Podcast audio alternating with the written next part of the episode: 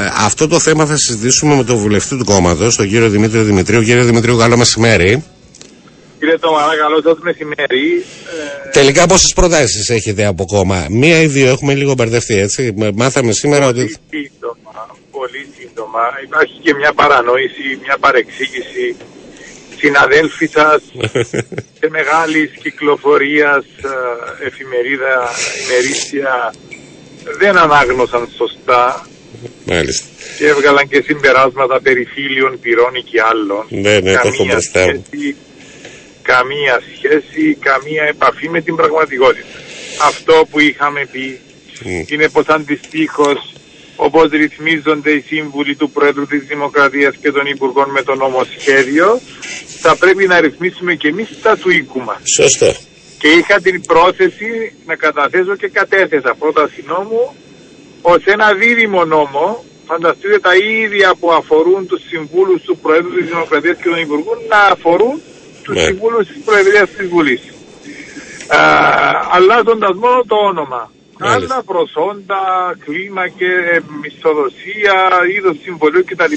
έμειναν το ίδιο. Μάλιστα. Την ίδια ώρα όμως υπάρχει ήδη κατατεθειμένη πρόταση νόμου Από την πρόεδρο του κόμματος και την πρόεδρο της Βουλής. από την πρόεδρο της Βουλής η οποία μου έστειλε επιστολή και μου λέει το ορθότερο στα πλαίσια της διαδικασίας είναι να τροποποιήσουμε αντιστοίχως αυτή την πρόταση. Μάλιστα. Και αυτό θα κάνουμε οπότε και εγώ πήρα τον λόγο στην Ολομέλεια στο τέλος την Παρασκευής γύρω στις 8 το βράδυ και είπα πως αποσύρω Ναι. αυτή την πρόταση νόμου που κατέθεσα, καλή την πίστη, σε συνεννόηση με την πρόεδρο της ε, Βουλής, για να ρυθμίσουμε ε, όσο το δυνατόν πιο έγκαιρα και πιο ορθά το πλαίσιο αυτό. Αυτό έγινε και Μάλιστα. αυτό θα γίνει. Ξεκάθαρα. Οπότε απαντώ και στο δημοσίευμα στο οποίο έχετε και μπροστά σας που λέω καμία σχέση με την πραγματικότητα. Μάλιστα. Και θέλω Από- να πιστεύω α- ότι ήταν από αυλεψία. Ε, και δεν νομίζω υπάρχουν ναι, ναι, κακές ναι, ναι, προθέσεις ναι, ναι, ναι, ναι, ναι, ναι. από Ε, μέρους της συναδέλφου. Έτσι, έτσι, έτσι, έτσι.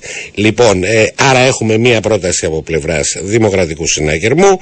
Ε, ε, πιστεύετε ότι με αυτή την πρόταση πλέον μπαίνει ένα τέλος σε αυτό το οποίο κατά καιρούς βιώνετε και εσείς, βιώνουμε και εμείς ε, με το θόρυβο ε, πώς ε, προσλήφθηκαν οι σύμβουλοι αν έχουν προσόντα, αν δεν έχουν προσόντα πόσα παίρνουν, ε, πόσα δεν παίρνουν κτλ.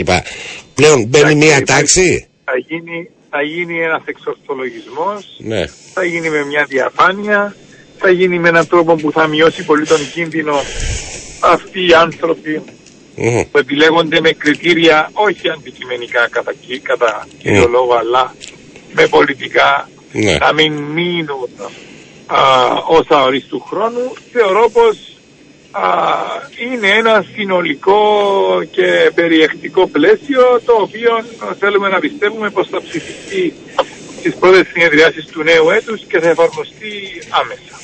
Λοιπόν, σας ευχαριστώ πάρα πολύ, μας το Εγώ διευκρινίσατε. σας ευχαριστώ. Ε, εύχομαι καλές γιορτές, ε, επειδή πλησιάζουν ε, και από το, χρό- από το νέο χρόνο έχουμε πολλά να πούμε.